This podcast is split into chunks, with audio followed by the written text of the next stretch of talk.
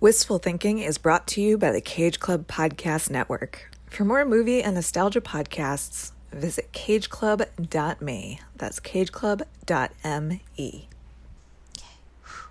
Welcome to Wistful Thinking, the podcast where we revisit pop culture from our youth to see if it's as good all grown up.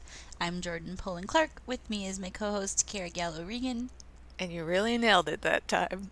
I didn't write it down. That was I didn't write it down. We were talking about how our new intro for our show is just us messing up the intro for our show. Um, Every time. And and then just leaving it in. yeah, it's like we don't even bother to do it over again. Um, okay. Hi, everyone, and welcome back to Camp Summer. Wist- better? Wistful Thinking goes to camp. Thank you. I made a Letterboxd list called Wistful Thinking Goes to Camp. So I think that's a good, Perfect. Yeah. right? I don't really understand Yeah. what Letterboxd is, but I have some vague idea that it's a place where you track what movies you've watched or will watch. Yeah. And then you can write reviews of them or you can record how many times you cried while you watched them. you which is- can? no, I mean that's not really a feature, but Oh. sometimes I include that in my reviews. I was gonna be like, they made it just for me. Why didn't I know about this? Yeah. And it's like a, Um, it, it, it's like kind of a social network. You know, so you can like comment on other people's reviews and read other people's reviews of things. It's helpful because A, I watch too many things for them to all stay in my brain.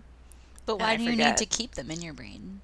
Well, I don't need to keep them in my brain. I'm just I just like to, you know, uh like cuz then it I have something that I can go back to when I'm trying to remember something and be like, I watched something recently that like, you know what I mean? Yeah. Um, and also like watching so much stuff, if you don't keep track of it, it just kind of feels like you're you haven't watched anything at all.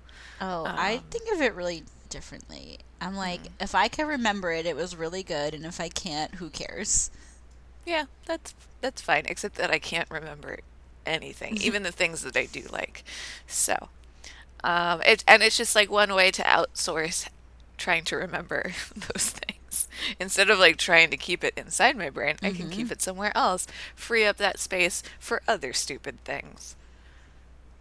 um, like old theme songs and the Mm-hmm. words to like every Backstreet Boys song and Mm-hmm. like the plot of something that you saw when you were 6 Mm-hmm. Yeah, dumb stuff. Or uh, imaginary fanfic that your brain has written about a movie that you've seen on cable many times. what movie? Little Darlings, the movie that we're covering today. Oh, you wrote imaginary fanfic about this? Well, I just I remembered there being a scene where the two lead girls in the movie make out with each other, and that doesn't happen. Doesn't happen, but it should have. Okay. Um, and also because this movie is just like radiating like big lesbian energy because not only is Cynthia Nixon in it, who has since come out as a lesbian, but also uh, the two women whose names I can't remember right now who who are in this they star in the movie. Christine McNichol and Tatum O'Neal. Yes, I don't know their of them names have in the since come movie. out. So Oh, I do know their names in the energy. Yeah, Okay, they were named Angel, Angel and, and a name that I kept not being able to understand and had to look it up how it was spelled. Because I would be like, I would be like sure that I heard it correctly, and then be like, oh no, I don't know. Um, Angel and um, Ferris. Oh yeah. And then there's a Judy girl. a Oh my God, okay, wait, wait, wait, we didn't even- let's- Cinder. Before which we is a great go name. get into it, we haven't even said what the movie is I know. really yet. Well, I I at least said the title. I it. know. I got I'm that gonna, far. I'm gonna be more official though. Okay. We watched I just love this movie. We so watched- much. the 1980 movie Little Darlings, which is about two teenage girls who go to a camp and somehow the other girls get them involved in a bet where one of them has to lose their virginity 1st Mm-hmm. I have questions about how that happened. Um, and so it's a movie about two teenage girls at a camp that does not have any boys trying to lose their virginity. Well, because there aren't any boys. There's a, but there is a boys' camp across the lake. And all the other girls have bet on it. And so some girls are on Team Angel and some girls are on Team Ferris. And And some girls are on both of those teams. Mm, yeah. Okay. And yeah, so it stars um, Kristy McNichol, Tatum O'Neal, baby Matt Dillon, Oh my goodness. and a bunch of other people. And Cynthia Nixon, And who Cynthia is also a baby. Who's giving Yeah. everybody drugs? What is she giving them? I could not Um, understand. The first, yeah, the first thing that she hands out are niacin pills, which in the 70s, I think, were being marketed as like an anti anxiety thing. Um, like, and also had something to do with the guy who founded Alcoholics Anonymous, but I, I don't remember the details on that. And then the other thing that she's giving people is ginseng, which is supposed to make you horny. okay. So she like gives it to the girl, like, at least one of the girls, to be like, "Here, get horny," and then she also gives it to uh, the coach. What what's his job there? Why why is he at the camp? I don't know. Okay, well he is an adult man who one of the girls decides is a good target to lose her virginity with, um, which he finds very amusing, but never acts on, which is great. Um, and so she also gives him some ginseng so that he too will be horny. He's one of like two adults. No, I mean there's parents in this movie, but I guess I mean he's one of two adults at the camp. it would seem that there are only two adults at the camp. Yes. Like one woman and him, and it's totally unclear like what his job is. yeah. Um, Oh, Okay. where are the adults? That's another that's good an thing to add to our We'll list. save it for later. Yeah, I'm writing it down right Okay. now. Um, so they're these two girls are both like kind of shown as outcasts, I guess, and they take you know, there's a bunch of girls taking the bus to camp and like they are forced to sit together because there's no seats left and mm-hmm. one of them is in like a full white suit Oh my god. Okay. in the So, summertime this is very important. This is definitely the seed of my love of like women in Canadian tuxedos and pantsuits because Kristy McNichol shows up in a Canadian tuxedo, denim on denim on denim, and but she looks amazing Oh my god, she's amazing in this movie. Um, and then Tatum O'Neal shows up in an all-white pantsuit with a coordinating hat, looking adorable. That's everyone's like kind of making fun of them, like they're like the outcasts, but like they look better than everyone else. Yeah. Except for the Judy girl, Whatever, who we'll get to her. is also I hate her. always wearing a weird outfit. That was my first my first note. So so these two girls get in a fight on the bus, and the other girls on the bus kind of like are mean to them right away. And my first note says they are all Judy. Like, all the girls are Judy, but there's really only one Judy. Yeah. Um, I Keanu Reeves hot dog laughed twice while I was watching this. At what? One of them was on this bus when they're talking about movies, and one of them is like, "Oh my God, I've seen Grease six times," and then you hear somebody say, but it's like no one who's on screen, so you don't know who says it. Somebody says, um, "Hey, did anyone see Cocteau's Beauty and the Beast?" Which is a movie like an avant-garde art house movie from the 40s, which made me laugh so hard because no one acknowledges it. it's just somebody says that and then they just keep going. Um, and then the other time, uh, there were some bullfrogs that sounded like screaming goats and it made me laugh really hard. I didn't laugh at this movie. I don't think, which is like it was definitely supposed to be a comedy. It's it's supposed to be a coming of age movie and it was marketed as a comedy. Yeah, and It was it's like marketed as like a sex romp, which it is not. you can really. tell they like threw in some things to make it like f- feel more like that too. Mm-hmm. But like the ugh, kind of ruins it. It's fine. I love this movie. It's I- it actually held up like better than I ever could have imagined. I liked watching this movie, but I Yeah. also see a a better movie in here, Mm. like a Well- much better movie that could have existed. I agree. And um, do you did you happen to take a notice of why it might be as good as it is, or like Because a D- woman wrote it. Two women wrote it? Because yeah. two women wrote it, yeah. but it was directed by a man. was directed by a man, and the whole time that I was watching it, so this came out in 1980, and so did Fast Times at Ridgemont High, which of course Amy Heckerling directed. And I was thinking about Fast Times so much while I was watching this because I think that like emotionally they have kind of a similar temperature, and that there's also like a, a plot in uh, Fast Times about losing what, a young woman's virginity, etc. Um, and I was like, oh man, I'm like I'm so glad that Amy Heckerling made Fast Times at Ridgemont High, but I would love to see a version of this movie directed by her, or just you know any woman in general. Well, but, even like I'm curious because like, so these girls at this camp appear to be like obsessed with sex, but Mm-hmm. like simply, like it seems to me like through the male gaze, like everything they know about it is just what like society or like boys or men have made them think is like important about it. Like none of them Mm-hmm. actually knows anything about sex at all. which I think is very true to what girls at this age would like the knowledge that they would have. Yes. especially at Although, that time, like, not having yeah, internet. That's what I was gonna say. Is like I would hope that we are at least like uh, on a path towards something different than this. Yeah. But I agree Oh, that like oh at my this God. time, like if they made this now, which I have a hard time imagining that they would, but I could totally see a version that would be so much weirder and gayer and like but it would be so good.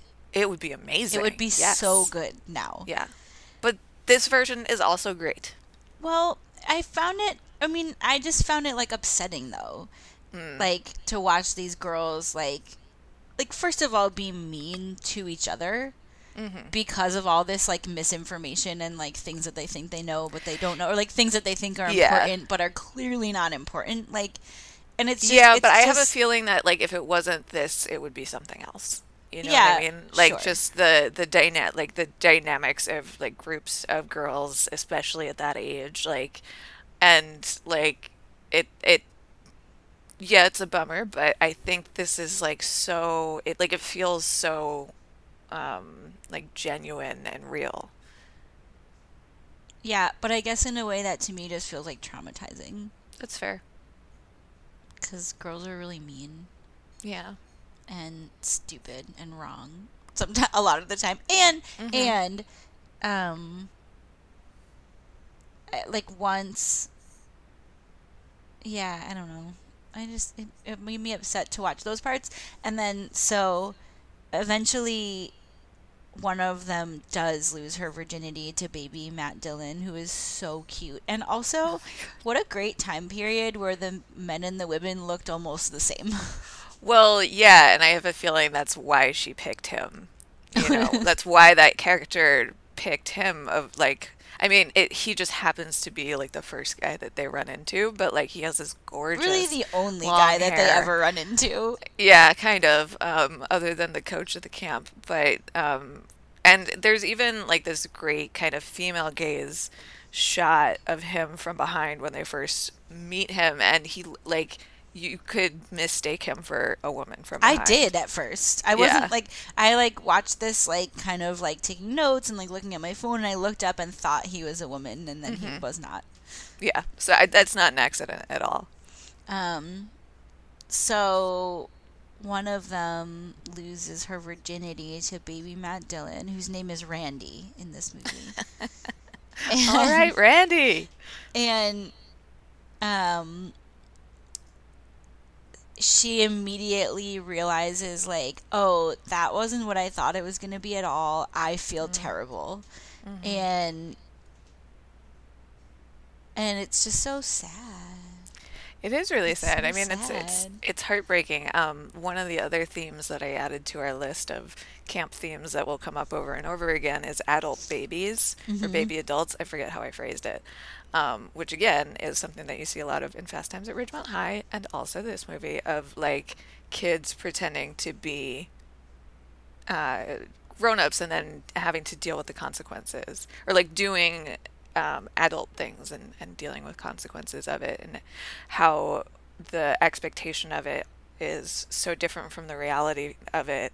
And um, he tells her that he thinks he loves her and she says I, f- I just i feel so lonesome. And it just is is heartbreaking. And like i think in in with 2019 goggles on like and, and being able to to see that character through like a queer lens like it's it's so heartbreaking because she doesn't quite know exactly you know like what she's into but she definitely knows she was not into that you know and it just like like is such a heartbreaking scene Yeah, and he's. I like the way they. I feel like they made him just as confused as they made her. Oh, for sure. Like, of course, in a different way, but I. yeah I like. and she's the one who's like all hot and cold after they have like Yeah. before and after they have sex which is so often a dynamic that we see the opposite of um, in Oh. film in life whatever This was also like opposite. She's all that. Like he finds out that she only had sex with him because of a bet, yeah. and he gets really upset. yeah. Yeah. Um, she also so this is um questionable. She tries to like date rape him at one point. Like she gets him drunk because she thinks like that is like the quickest way to get there i guess. Yeah. and he just drinks too much and passes out. He falls was like, asleep. oh no. Yeah. yeah. Um it's i feel like we should talk about like the concept of virginity because it's Oh, like yeah. a thing that like m- s- m- there's so many teen movies that are like so obsessed with it. And, it's I a scam. Uh, yeah like i feel like like we live in a day and age where like we kind of not the culture like more like in a larger sense but like there are some people coming around to the fact that like that's just made up bullshit you know? Like and are, are there any like are yeah there are i was gonna say are there any like movies now that are about losing your virginity and there totally are like there was one last year or two years ago about two a bunch of girls trying to lose their virginity Oh yeah, Blockers. That was actually Yeah. really fun. So- that was that was wonderful. Directed by a woman. However, written by two men, and I am so fucking done with men writing stories about even if they do a good job virginity. you just said they did a good job Yeah, I just like mm, why are adult men writing about teen girls lo- losing their virginity? to I'm- make I've money just- I know, but uh, uh, i don't know i think we out. should give them credit if they did a good job like They did an excellent job. Yeah, it's really such a fun movie. like good i Um, mean good for them that they could do that like imagine how like i i agree that you can look through it like at it through the lens of like okay that's kind of weird but Mhm. like i don't know it's also impressive if they did Yeah, a- and it's it's at it. totally worth seeing. Like it's it's uh it's a delight. I laughed a lot. I cried. Like, you know, and it's uh it's definitely a fresh look at this kind of story that has been told so many times. But virginity is like a made up fucking concept. Like it's it there's not a medical concept for it. Like it's not a real thing. You know what I mean? It's just another way to control women, basically, uh, and women's sexuality and their reproductive uh, lives. But uh, yeah, it's interesting that so so much of um, like teen, so many teen movies like feature this like very specific representation of it um and it's, it's just uh you know i think that this is a, a really I, I don't know where i'm going with this jordan please save me i don't know uh here's what I want to say about it. Okay. I think like yes, like I agree with you about what you said about virginity, but it also like I feel like to me is a larger problem for people of any gender for a lot of reasons. Like if we're Oh, yeah. talking about like males and females, it's like super dangerous to like have this concept of like this one thing, like Mm-hmm. to lose your virginity, to like put a penis in a vagina, or I guess Right, if you're which is, dude like- to like like put a penis a- in a butt, like is that like I don't know, I'm not a gay dude. Well, okay, yeah. Like there are so many different kinds of sex that you can have. So that's what I mean. Like it's dangerous and super only- does not serve anybody to be like to there's this there's one just this thing one and if you haven't done it you're a loser. Like Exactly. there's just so many other things Yeah. that are like, not just that, some but, people like- better and some people aren't able to have that kind of sex and like there's just like so many things that are not represented. A hundred percent agree with you. And even just like what we do and do not consider sex, like you think back to the like uh, Clinton impeachment. He was impeached not because he got a blowjob in the Oval Office, just because he lied about it. That's why he was impeached. And um, there was that whole thing where he said, I did not have sexual relations with that woman. And then this whole fucking thing in Congress about what does or does not constitute sexual contact and like what is and is not sex is a blowjob sex. And like that was bonkers. And because we have such like a limited concept of sexuality, I mean, especially in the United States, like it's just it f- does everyone a disservice because we wind up like having the completely wrong conversations about this kind of stuff. Mm-hmm. You know? Yes. So that's my like larger problem with any movie Mm-hmm. like this. Yeah. Yeah, and I think that this, like, t- to me, like, this is just one chapter, like, in a, a much more, at least for, like, Kristy McNichol's character, like, this is just one chapter in a much more complicated, longer story about, like, figuring out who she is and what she's into. You know what I mean? Mm-hmm. Well, and the other girl too, um, Taylor Right. O'Neal's character lies about having sex with the teacher And says that she did do it when Yeah. she did not. and like made up. Hold on, I made a note about this. Um, Well, so she goes to him in the middle of the night as like a a sickly waif who's like, "Oh, I'm going to die and you should have sex with me so that I don't die a virgin." And she's in this like very virginal white flowing nightgown, you know, talking about how about Romeo and Juliet and how romantic it was and um, that was another time that I wrote down adult babies. Uh, because like what a little baby you know what i mean and she like yeah. thinks like the epitome of romance and and sexuality is is two teenagers killing themselves for no reason I like. I'm just reading my notes now. Um, after they have sex and um, Angel is it Angel who has sex with Randy? Yeah, yes is like you know not having a great time. She says, "I'm not a woman, Randy." Yeah She like she like gets it. You know, she all of a sudden like really gets it. well i so that is really interesting because he had just said something about like because she's like all like kind of cold to him now and he's like well what the what the fuck like there are plenty of women who Yeah. would have sex with me which 100% correct uh He's so cute. he's beautiful and then this I felt bad about thinking that because he's like 16. but but is he 16 Yeah. in real life too? yeah. too They were all actually under 18. oh god damn it I know, right? because I, Chrissy McNichol in that canoe, when she like is smoking and paddling, and she comes and she s- picks him up. Anyway, um, where where was I? What was I talking I don't know. We got distracted. I just got all flustered. Yep. Oh, um, yeah, he says something about like plenty of other women would have sex with me, and she says, "Randy, I'm or, I'm not a woman, Randy," and I I feel like that's like such another interesting point where you can read that like in a few different ways. One of which is like the Britney Spears "I'm not a girl, not yet a woman" sense, but also like she may not even be sure like what her gender is, and like she just knows that she's not a woman, but she doesn't necessarily have the words for it yet. That's a very 2019 take on that. I don't Well, disagree yes. with you, but I'm going to go ahead and say that the person who wrote that was not thinking that.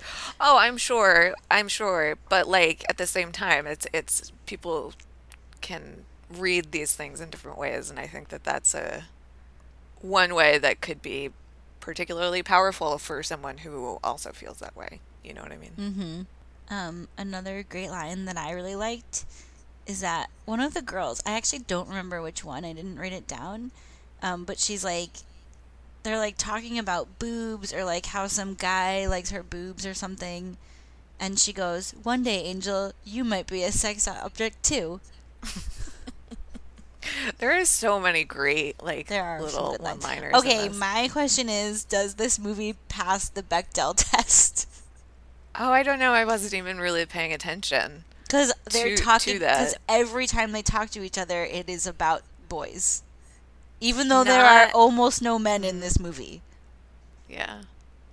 I was gonna say that's not true. They talk about movies, but then there's the the one who talks about John Travolta's butt. Was it John Travolta's butt? Somebody else's butt they're talking about. Never mind. I don't remember.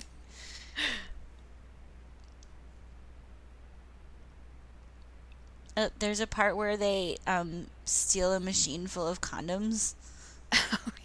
that fucking it's the ten year old who does it, right? It's the little kid, yeah. so she like is supposed to be in a different bunk with like a bunch of 10 year olds and she's I, she said something i wrote it down that made me laugh so hard. You don't know what it's like being surrounded by 10 year olds i'll go nuts. My brain is going to disintegrate. So she like is hanging out with the older girls and just is like one of the funniest she's, always like doing something weird in the background um i said that we should do a stanley yourself segment because I saw myself in at least three different characters in this movie. and she's definitely one of them because at, at one point they're doing jumping jacks and she's just like standing there flailing and dancing and like just not really doing the jumping jacks. And I was like, oh, yes. Looking into a mirror at the moment. I felt like I wanted the characters to be like better fleshed out than they were. Oh, I felt like they were so. Maybe not fleshed out, but like distinct from each other. Oh, they're very distinct from each other, but in the way Which like cartoon characters that- are distinct from each other. They just made sure that they all looked different and had at, w- at least one personality trait that they could like latch onto. Yeah, I don't know. I thought that there was more to them than just that, I but didn't. Or like Okay. I didn't like to me it didn't go deeper where it was like, "Oh, I understand why you are the way you are." Mm. Like I needed it to go I needed to go one level deeper for me to feel genuinely like attached or to care about any of them. yeah, that's that's fair. I've just seen this because it just was on cable so many times. I've seen it so many times that I'm deeply attached to everybody. Yeah, I never saw it before. Oh, I love it. And now, it, like, it, they never released it on DVD, so it's like hard to find. I watched it on YouTube. I did too, but it's it was a pretty like low resolution transfer of it. Um, but I hope that they do like restore it and release it on a DVD because I feel like this of like of all the movies that are thought of as like teen sex comedies from the 80s, like this one is a lot more interesting than a lot of the other stuff and, and and should be like part of uh like part of the conversation more i think. Because like it's so rare that we get to like really see i mean well the two girls who are the the two leads aren't necessarily like in charge of their own sexuality because the only reason they're doing this is because of a No, bet that nobody other is. people made.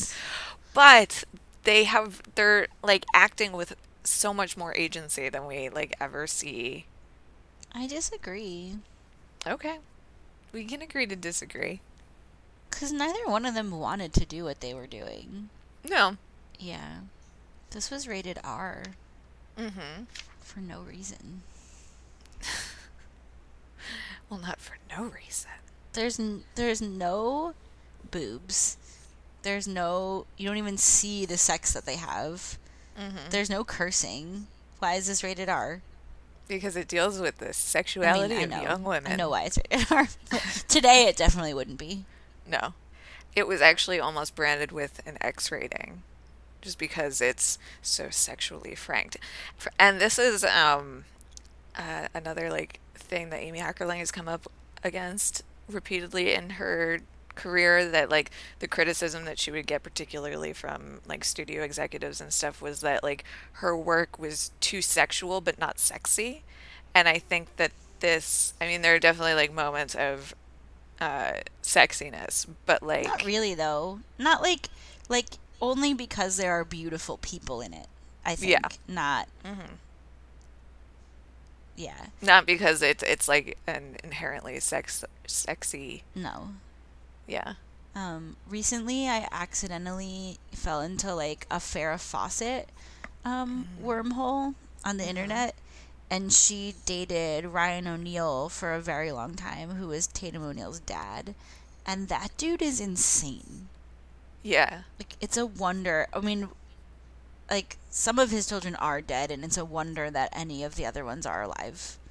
Yeah and i mean tatum o'neal has had like a rough go of it They all too. have. It's so Yeah. sad.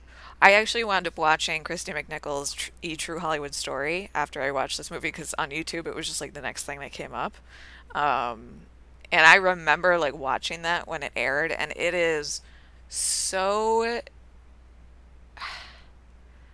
well, all of those are really exploitative, and so few of them ever like actually have interviews with the person, like the person whose true story it is. Like they have archival footage of her in interviews and stuff, but like the narrative is being controlled by somebody else entirely, and like the way because Kristy McNichol has bipolar disorder, and she really had a hard time treating that and that affected her career a lot because people thought she, that she was difficult to work with or like whatever.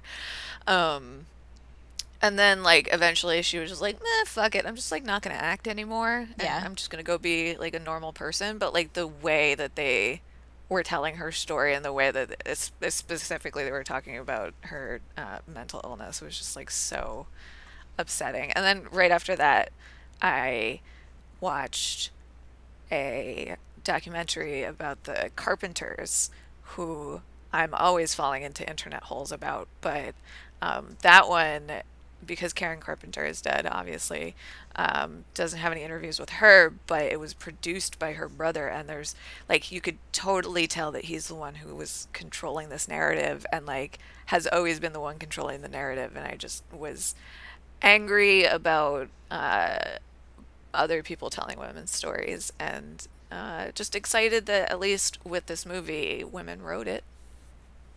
Yeah, I think you're giving know. it too much credit for Okay. that. Like, I think it's great that a woman wrote it, but and I do agree that it would have been worse Yeah. if a man wrote it. But I don't know. I don't think it like serves the women in it very well, except for the parts we talked about where they kind of have these realizations. But that's like a Yeah. very small part of the movie. I feel like. I think it's interesting that um, the actor that played the coach uh, had to be recast, and so he was cast really late, and they had already shot like half the movie. So he was supposed to be in it a lot more, and he wasn't. And Oh, that actually makes sense. yeah, Because he feels very confusing. yeah. Uh, this movie was a huge hit, making 36 million off of a very small budget, uh, which is interesting because, you know, for years movie executives said that people don't like to go see movies about women and girls. You know, use that as as excuses not to make movies about them. what other trivia you got? Mm, not much. There really wasn't much out there, which I was surprised by because I feel like there's got to be a bunch of other people who this movie was also very important to, you know, mm-hmm. who like are on the internet generating trivia about it, but apparently not. Why did I write homophobia and then a sad face? Oh, because at the be like that's kind of how the bet happens. Is they're on the bus and the Judy girl, what's her name? What's her actual name? Cinder. Cinder, She is- yeah. Yeah, she's talking about how she has this fiance and how they've had sex and like whatever.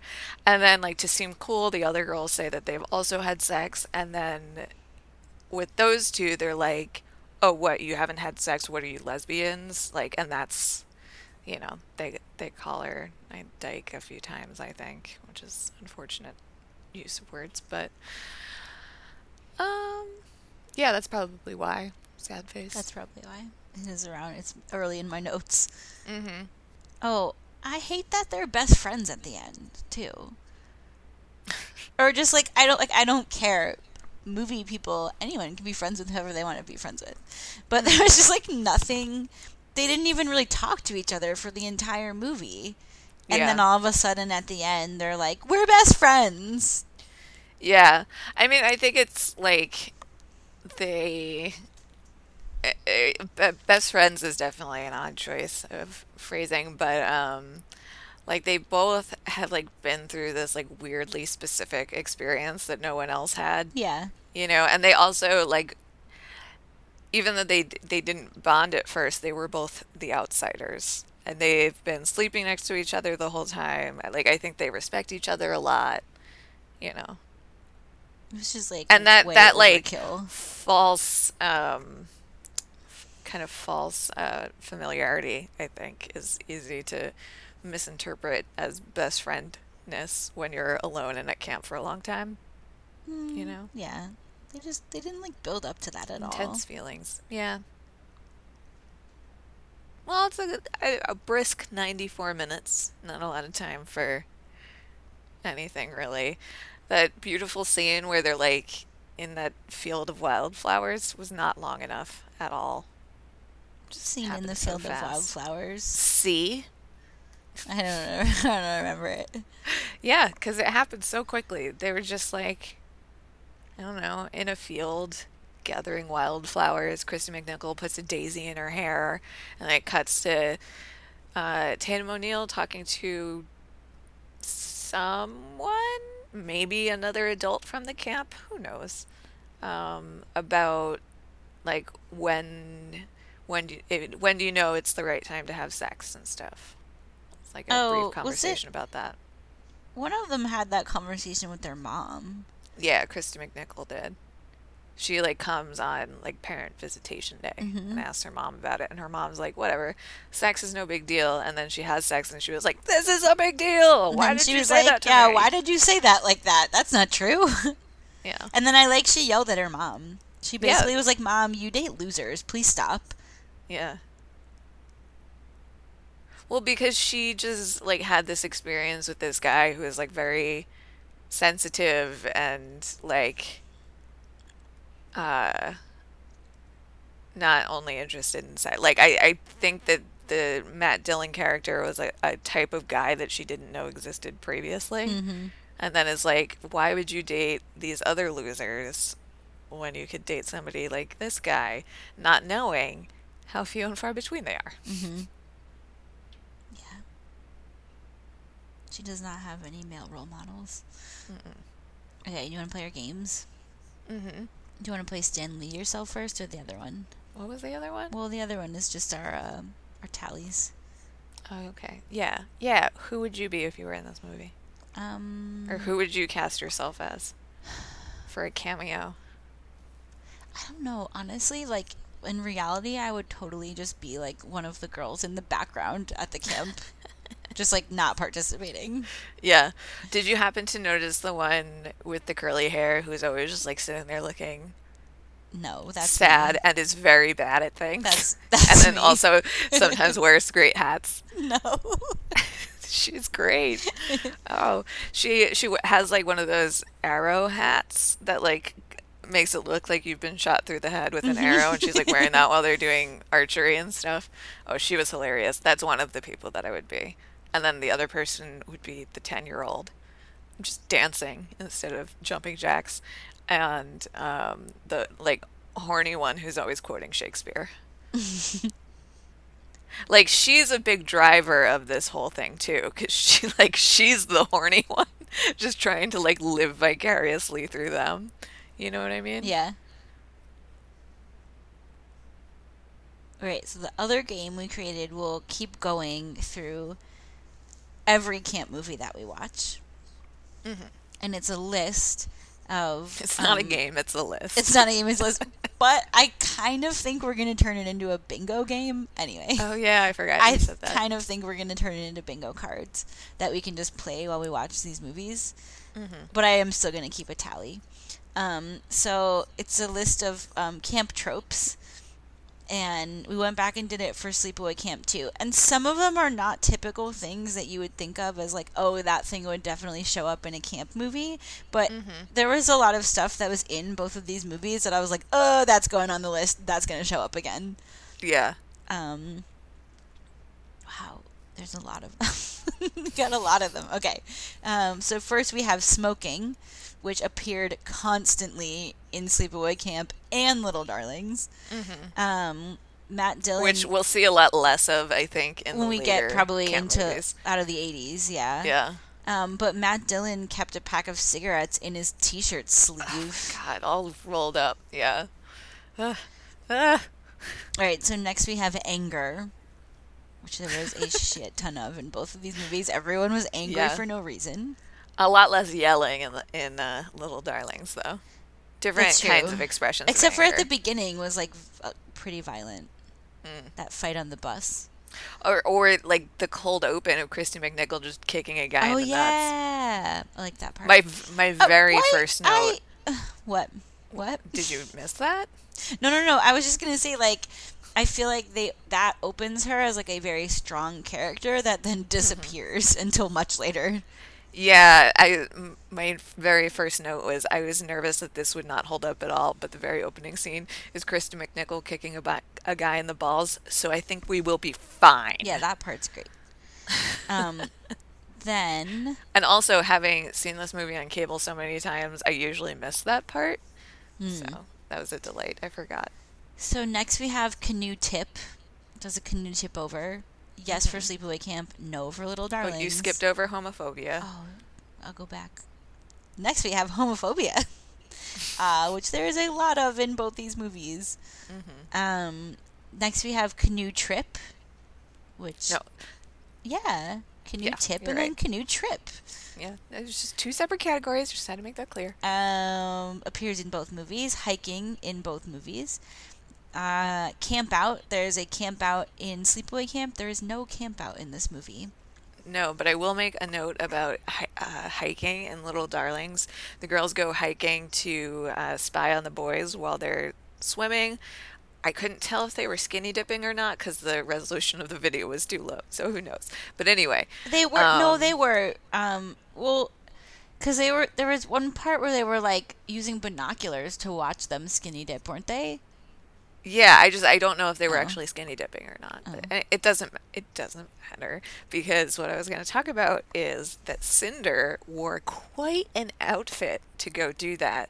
She had on these like peach colored shorts overalls with um like a red bandana tied around her neck and like a scout's style and then like a red cowgirl hat and these yellow high heels and she was hiking in that and I just loved it. What a great outfit. She's so Judy. She also did her hair really crazy later. Yeah. Um, Oh, I we need to talk about your your plan for your hair at camp. What are you going to do with your hair? just let it be free, and then put it in a ponytail when it gets really gross. Okay. Um, I just I was thinking about it a lot while I was watching. I'm not gonna have like great '80s camp hair. Mm-mm. Um, I just feel like you, you need a strategy going in, or it's gonna take over your summer. be okay. All right. Uh, camp out. Yes for sleepaway camp. No for this movie. Sleepaway camp. Everyone gets murdered at the camp out. Good choice that they didn't do it in this movie. Mm-hmm. Uh, bonfire. No bonfire in sleepaway camp. Yes, we had one in this movie though. Uh, oh, and there was one I also below made added Sleepaway Camp too because I watched that last night. So I'm gonna in a in a separate section be keeping track of all the other movies that I watch and whether these things come up um, because I'm gonna watch a bunch of others. next we have New York accents, which appear Mm-hmm. in both movies. Not really a camp trope, but really seems to be showing up a lot so far. Uh, Matt Dillon has a New York accent in this. Mm-hmm. Um, parent visit. No in sleepaway camp because they probably all would have got murdered, right? Mm-hmm. Um, yes, in this movie. Um, the next one is play slash musical. No for sleepaway camp. Yes for little darlings. Oh, that's a good one. Kara added this. I I made this and then Kara added, and I have not really looked at what she added. Um, well, so I when I watched Sleepaway Camp 2 last night, there's Pamela definitely an acoustic guitar in that one. Bruce Springsteen's sister, Uh-huh. yeah, and I was like, oh, I was missing this from the first movie, Yeah. definitely. Like Kumbaya, sitting around campfire playing acoustic Uh, guitar. can we change it to guitar because of Sure. Camp Nowhere? oh yeah, Because you know there's an electric guitar in Camp Nowhere. fair um, guitar. okay. So acoustic guitar, no for sleepaway camp, yes for little darlings. Inappropriate adult camper relationship, yes for both movies. Mm-hmm. I'm curious as to whether or not that will continue outside of the 80s. We'll find out. Um, age appropriate fucking, no for sleepaway camp, yes for little darlings. Yes, for Sleepaway Camp too. there is some Yeah. intense fucking in Yeah, they really it really goes off the rails in the second a and third really wild bathroom cunnilingus There that sound- are It sounds like they're playing basketball at first. there are in the beginning of Sleepaway Camp 2 there are boobs immediately for no reason. yeah. Tit no patrol. reason. Um substance use, yes for both movies.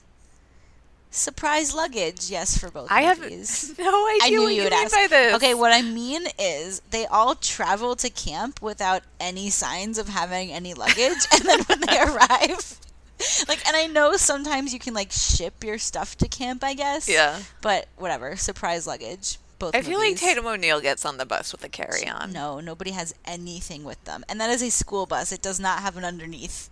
Hmm. Uh, food fight. No for sleepaway camp. Yes for little darlings. I couldn't remember if there was one in Sleepaway Camp too, but I feel like No, I maybe.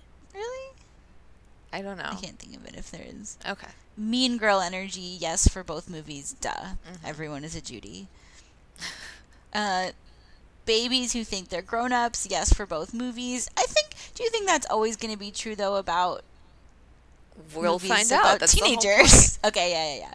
Camp hair. Okay, I need you to define camp hair for me because if you are point. at Anytime hair you- looks crazy. if you are at camp and you have hair, you have camp hair. Basically, yeah. I just like this is if I mark it down, I'll be able to remember. Kind. I was gonna say I'll be able to remember what they are, but now I already I already don't. Um, but I think this is something we should continue to track, Okay. especially don't know like if we're you gonna do a bingo. I just don't know what you mean by camp hair. You'll know it when you see it. But I but I'm not sure that I saw it.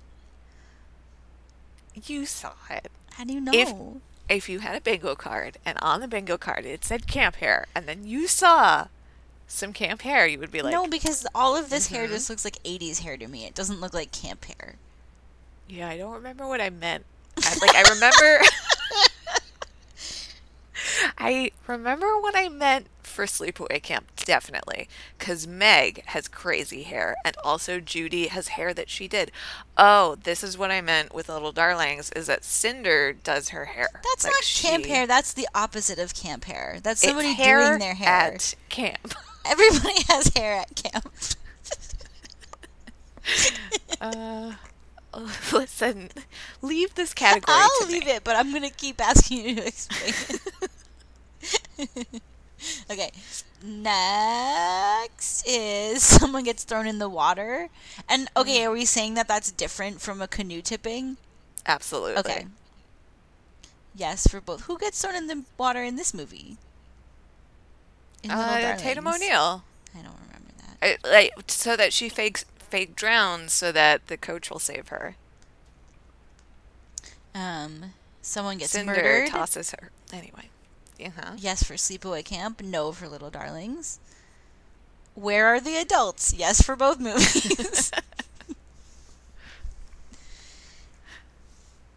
yeah. All right. That's So the that's list. what we have so far. Yeah. But I, I imagine it, it will keep growing because as we th- see things, we're going to be like, oh, yeah, that's definitely a thing. Well, I try. Yeah, like I tried to think of like, like I tried to think outside of these two movies. Like, was there camp stuff that I was like, ooh, yeah, like that should go on there? But I don't know. It feels like there are most of them are here. Yeah, I'm gonna make bingo cards. I bet you can do that on the internet. Oh, I'm sure you can. Is that it for Little Darlings? I guess so. Did you watch anything else? We talked like pretty recently. Um, I don't remember. Let me see. See, this is why I use Letterboxd so I can be like, I watched these things. Except it doesn't track TV, and most of what I watch is TV. So I've been rewatching um, King of the Hill just as like my like chill out time, like brain chill, not thinking or having emotions time. You Mhm. know, because it's like not an intense show, and I love cartoons, so that's been fun. Um, oh, I watched Ever After. Well, I, I babysat. That was crazy. you kept First a of very all, tiny baby alive. for seven and a half hours.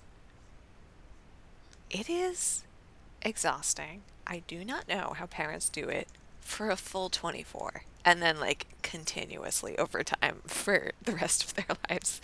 It's exhausting. Um, I watched a couple of great rom coms on Netflix. Did you watch Always Be My Maybe yet? No. Okay, uh, it's excellent. It's Ali Wong and Randall Park, and uh, Keanu Reeves shows up, and it's so good. Uh, and then the other night I watched To All the Boys I've Loved Before, which was also very good. Um, yeah, I just soft, easy to digest things are the things that I want to be putting in my brain right now, mostly. How about you? Well, me too, and that's why I'm rewatching The OC.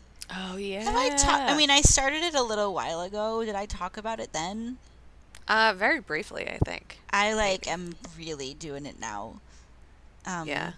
And I like it so much. Not only do It's I like great. it so much, I think I like it more than the last time I watched it, which was like 10 years ago. Mm-hmm. Um, it's funnier now. Yeah. Oh, it's it's so funny, and it like people really it doesn't get the respect that it deserves because it was just a stupid dumb like teen soap opera, and there's so much more to it. Yeah, but it's excellent. and the music is amazing. mm-hmm. And it also has brought my house together like Aw. there's like very little that like everyone in my house can agree on watching Mm-hmm. um but if i turn the oc on in the living room like slowly but surely all of a sudden like all five of us will be standing there watching it That's nice. yeah it's been really nice and it's funny someone my my roommate who had not seen it before was like why are they always saying each other's last names and i was like huh they do do that don't they because when i was explaining it to her too i was also using everybody's first and Yeah. last name and it's because they do it on the show constantly Yeah, I feel like that's a rich people thing, but do they do that or maybe it's just a rich people on television thing. I don't know enough like real rich people to be able to say one way or the other. Yeah, I feel like rich people are always like, "Hi, I'm something something No, something like- Junior the third. No, but like they do whatever. it to each other constantly. Mm. Like, I mean, mm. so, so Summer always calls Seth Cohen Cohen. She mm-hmm. just calls him by his last name, and I guess she calls Marissa Coop too. But like, mm-hmm. like for example, okay, She's the only one that has any sense, though. well, okay, Just so generally speaking. Summer, Yeah. not yet though. She's still dumb right now. she she I has love the, her so She has the best like trajectory. Like she Yeah, starts off so character. shitty and gets so awesome. Yeah. Um. Uh. So like, I just watched the episode where everyone finds out that Luke was sleeping with Julie Cooper. Oh my goodness, And- Julie Cooper. Julie Cooper. I know. I said that Summer was my favorite my favorite character, but I take that back. It's definitely Julie Cooper. Also, I just decided I'm definitely going to watch the show again. You absolutely need to. Um, but when so the reason Marissa finds out, they're like kind of trying not to tell Marissa and just like sweep it under the rug and have it be over. And so Ryan makes Luke break up with Julie. And after he does, he comes back to the pool house and they're talking about it. And just as he's talking about it, Marissa walks in and he's saying, I did it. I broke it off with Julie Cooper. Like, as if no one would know what he's like. He says her full name. Yeah. Oh, that's so funny. You're totally right. that happens constantly. and I can't like unsee it now. It's funny. yeah. Sandy Cohen's the best. Love him. I just want him to be my dad so I had badly. I had my first like kind of like cry. Like I cry at everything, but like this is not good enough. It's not this like it's like a soap opera, so it's not Mm-hmm. like emotional enough to cry at most of the time. oh, but- you better believe I'm uh, crying myself to death when Ryan is like carrying Marissa's body and it like Oh, shit's God, on no. fire I'm and it's all like so glad Marissa died. Oh, she was the I- worst. Do you I remember how happy everybody her. gets after she dies? She's just horrible. constantly selfishly ruining everything for everybody. I think she's misunderstood. Ugh, whatever. I mean, I don't like. I get why she is the way she is. Look at her terrible parents and her terrible upbringing, but like, whatever. She's miserable.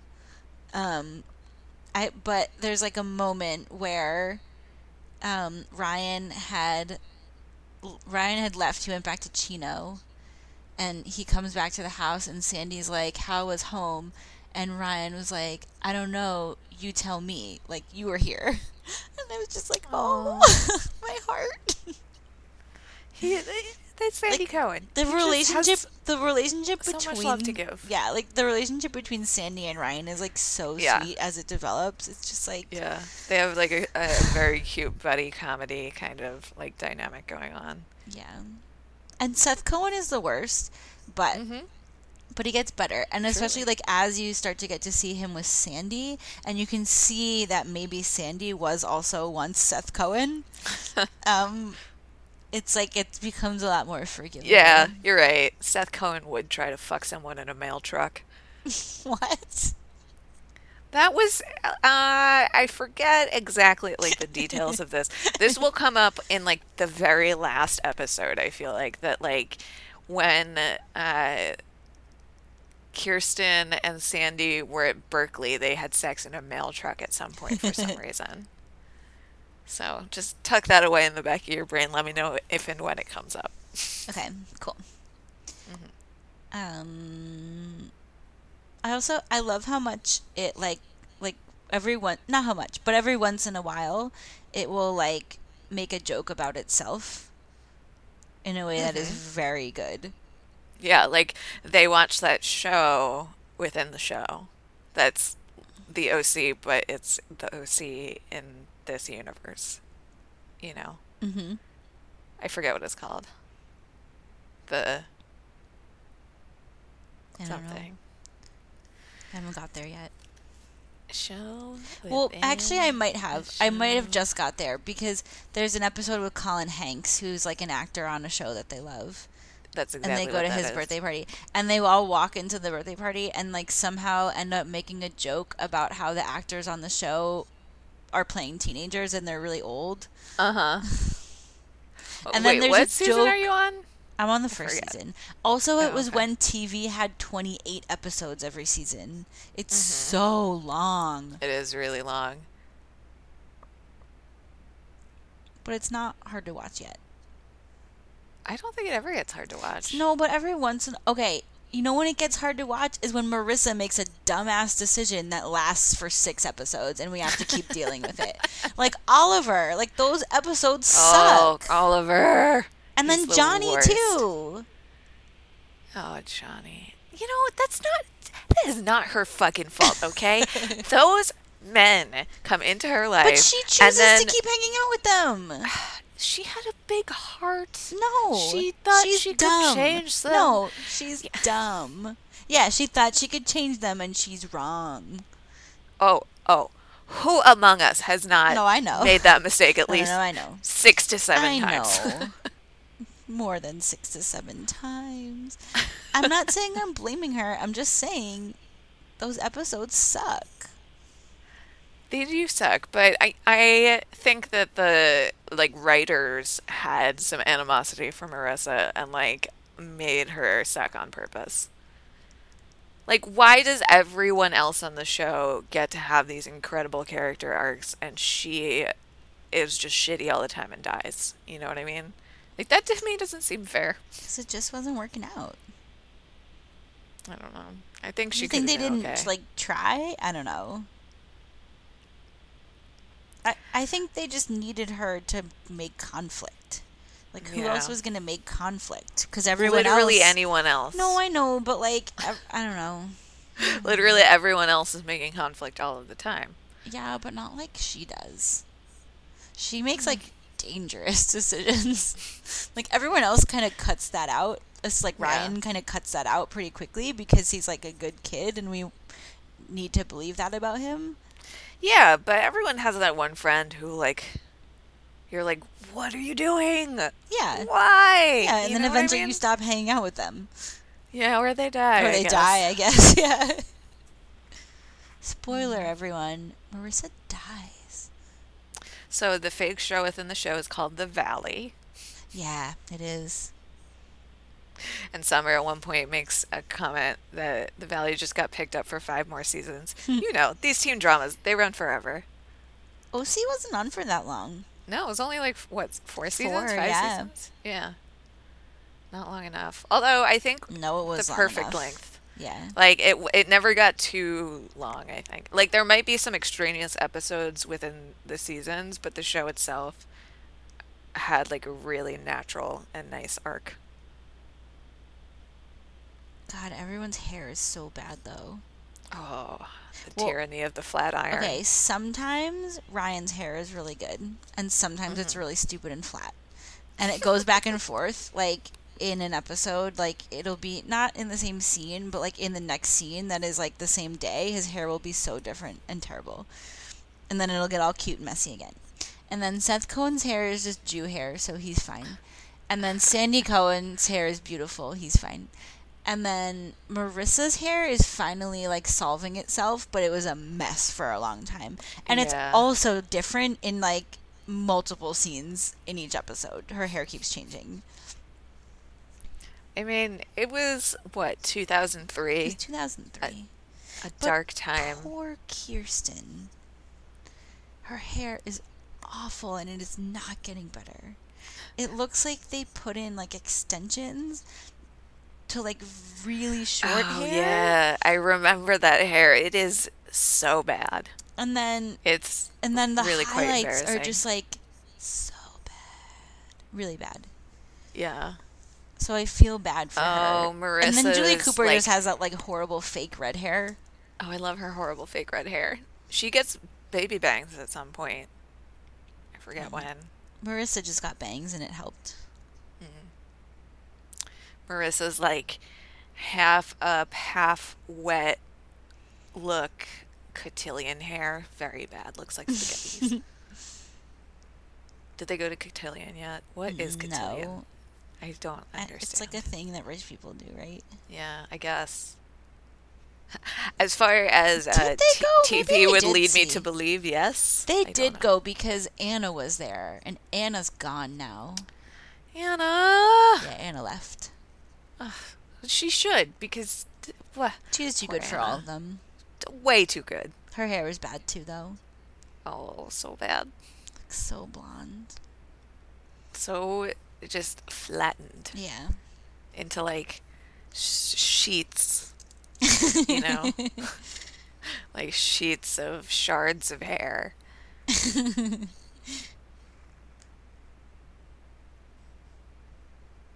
clothes are bad too. They seemed really Oh. cool at the time.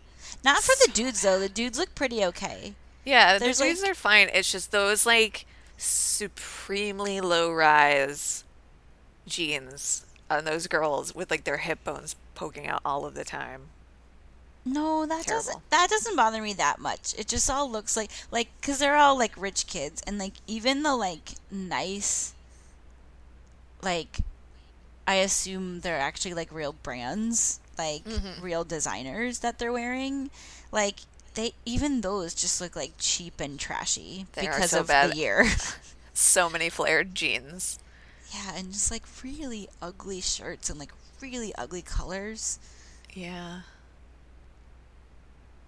Yeah, I mean that's like part of the reason we watch shows about rich people.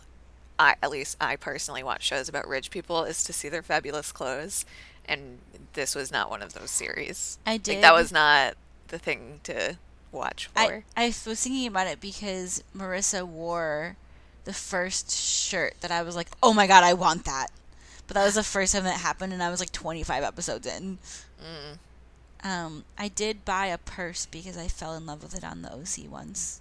Oh really? What did it look like? It's I will show you. It's a I just got rid of it finally. Um, it was a Coach purse, but that doesn't have those dumb C's all over it. Uh-huh. Oh yes. Like the handbag as status symbol, which has always been a thing, but it was like and I feel like due in large part to the OC very big at that time in particular, right? Yeah, probably. I mean, Like I don't know. It was just really big then. is Yeah. I also, Joey made fun of. This was in college. I bought the purse, and I definitely bought it by accident. Like I was looking at it to buy. It was like on eBay or something. They didn't even sell it anymore. I had to like work hard to find it, which was fun. But I found it on eBay, I think, and I accidentally clicked the like buy now button, which was like fine. I wanted it. Uh-huh. Um, but I went to Joey and I was like, I accidentally bought a purse. And he was like, How did you accidentally buy a purse? He made fun of me for a long time. yeah, that's really funny. Man, I'm still looking for a picture of it. I know I can find it.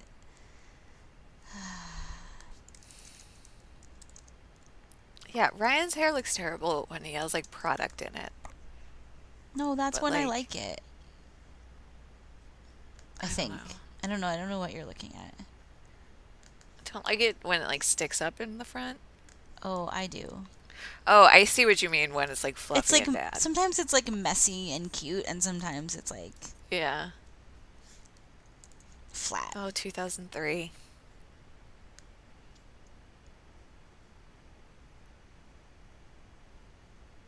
None of them ever were really like in anything else. I mean, they know they were a little bit, but never like. Rachel Bilson has like a fashion line now, I think. Like she's like a successful fashion person. Okay. Um I think if anyone Ryan, whose name I don't even know Ben in real McKenzie. life. Ben McKenzie. I think he's probably been like of the kids in the most stuff cuz he's had a couple of series. He was on Gotham. Yeah, I like, a guess I remember like that. Southland, I think. Um, yeah, Mischa Barton never really left the runway, unfortunately. And uh, Seth Cohen was in some things. Most of them were bad. Oh, I found it. you know what he was in? What? Jennifer's Body. He Oh my god, he was. He just played Seth Cohen, Yeah, but a little older, and like and uh, also like a devil worshiper. Yeah, yeah, yeah. Yeah, that's the only other thing. Oh, I've that's a cute purse. Isn't that cute? Yeah, I like that. It's not. It looks. It looks kind of dated now. Um, Like- I would say that uh, it's ret- like it's uh, vintage. Like I You tried. know, like it might be dated, but it's like old enough that you could pull it off as vintage. no, I got rid of it. I like was like I don't know. I just could. I got rid of it. Oh, I like it. Uh, who had it? Like summer, duh. Mm, of course. Yeah, her clothes were always the best. Yeah. Yeah. What is Rachel Bilson up to? She's so cute. I love her so much. Oh, she does have a. T- she was on The Hart of Dixie, which was on for like four years. Was a CW series, comedy drama. uh, which starred Ra- Rachel Bilson as Dr. Zoe Hart, a New Yorker who, after her dreams of becoming a heart surgeon fall apart, accepts an offer to work as a general practitioner in the fic- fictional Gulf Coast town of Bluebell, Alabama. Interesting. Yeah, it seems like they've all worked some, but Mm-hmm. nothing as big as the OC. The OC was big, right? It was it was a phenomenon. Okay, it wasn't just because I was like the right age for that. Well, I mean, I mean, maybe it I also was that age, um, but no, I, I feel like it was like a huge cultural phenomenon, like enough that it spawned its own reality spin-off in Yeah. Laguna Beach, which I also watched religiously. It Oh, was so no. ridiculous and Oh, good. no. Oh, so bad but good. Um, I had and then that spun off into its own thing with The Hills and like two other shows. And Kristin Cavallari is still in the tabloids, amazingly. And oh god, Spencer and Heidi, they're still in the tabloids too. I Oh, don't no. understand why they won't go away. Anyway, uh, yeah, huge cultural phenomenon, I think. And like I think it holds up to the scrutiny of like going back to it and seeing that it was actually really good and deserved kind of the attention that it got, although I don't think it got the right kind of attention. Like it wasn't a phenomenon because people were like, "Oh my god, this show is so good." No, I've I've been reading some about it, and people actually really liked the first season. Yeah. Yeah, I mean, I don't think they were like this is high art, but like it wasn't like it got like generally pretty good reviews. Mm-hmm. Um, it's also the same show as Gossip Girl, from what I can understand. No, not at all. Well, I was watching it with my roommate who had never seen the OC but has seen Gossip Girl, and I was like mm-hmm. trying to convince her to like be into it with me, and I was like, I think it's just like Gossip Girl, and then I started explaining everyone to her, and she was like, Oh yeah, that's this person. Oh yeah, that's this person, and she had like a Gossip Girl match for every single character. Oh, interesting. Now talk about a show about rich people with great clothes. The style on that show. But are we gonna go back But in also ten very years? questionable sometimes. Are we gonna go back in ten years and be like, mm, I mean, yeah, like there's definitely definitely some very very bad looks, um, but like in general, I think it's a f- it's fun. It's definitely like very much of its time. I probably wouldn't wear most of that. I probably wouldn't have worn most of that at the time either. So who knows? all right? Anything else to add? I don't think so. Well, tell everyone where they can find you then. You can follow me. Oh, I do have one more Oh, thing to okay. add, which is that the the guy who directed Little Dar- Little Darlings also directed Gettysburg. I don't know what that is. It's a movie about the Battle of Gettysburg. Cool. Um, that I have seen 900 times because my dad was like obsessed with the Civil War. We've talked about yeah, this, that I've mhm, seen mhm. a lot of war movies. Gettysburg, probably more than any. Mm, maybe Glory, a few more times. Both about the Civil War. Anyway, uh, really blew my mind to realize that he also directed that. We used to go to Gettysburg um, for Thanksgiving for several years because my cousins like lived in like the middle of Pennsylvania. Mhm. So we'd go there for Thanksgiving and then spend the rest of the weekend in Gettysburg. It was so boring. Sounds boring. Oh, uh, yeah. If you want to find me, you can follow me on Instagram at Bimps, B I M P S E. And if you want to find me, I'm on Instagram at JordoPC. You can find our Instagram at WistfulPod. And we will talk to you next time with another camp movie. Bye. Bye.